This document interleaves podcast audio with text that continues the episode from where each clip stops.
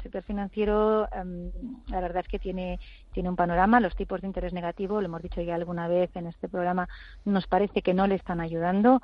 Nos parece que es un problema, pese a la nueva medida que funciona por tramos. Lo cierto es que los bancos están pasando ya a los inversores, a, los clientes, esos tipos negativos y, eso mm, es un sector con unos márgenes muy, muy apretados por, por culpa de, los niveles de tipo de interés y del negocio en sí, con lo cual es cierto que todo tiene un precio y los bancos pues estaban descontando quizá un escenario muy, muy negativo. Ahora hemos visto algo más de oxígeno en el sector, pero sí es cierto que como, como sector, la verdad es que de crecimiento, desde luego, no es un sector de crecimiento.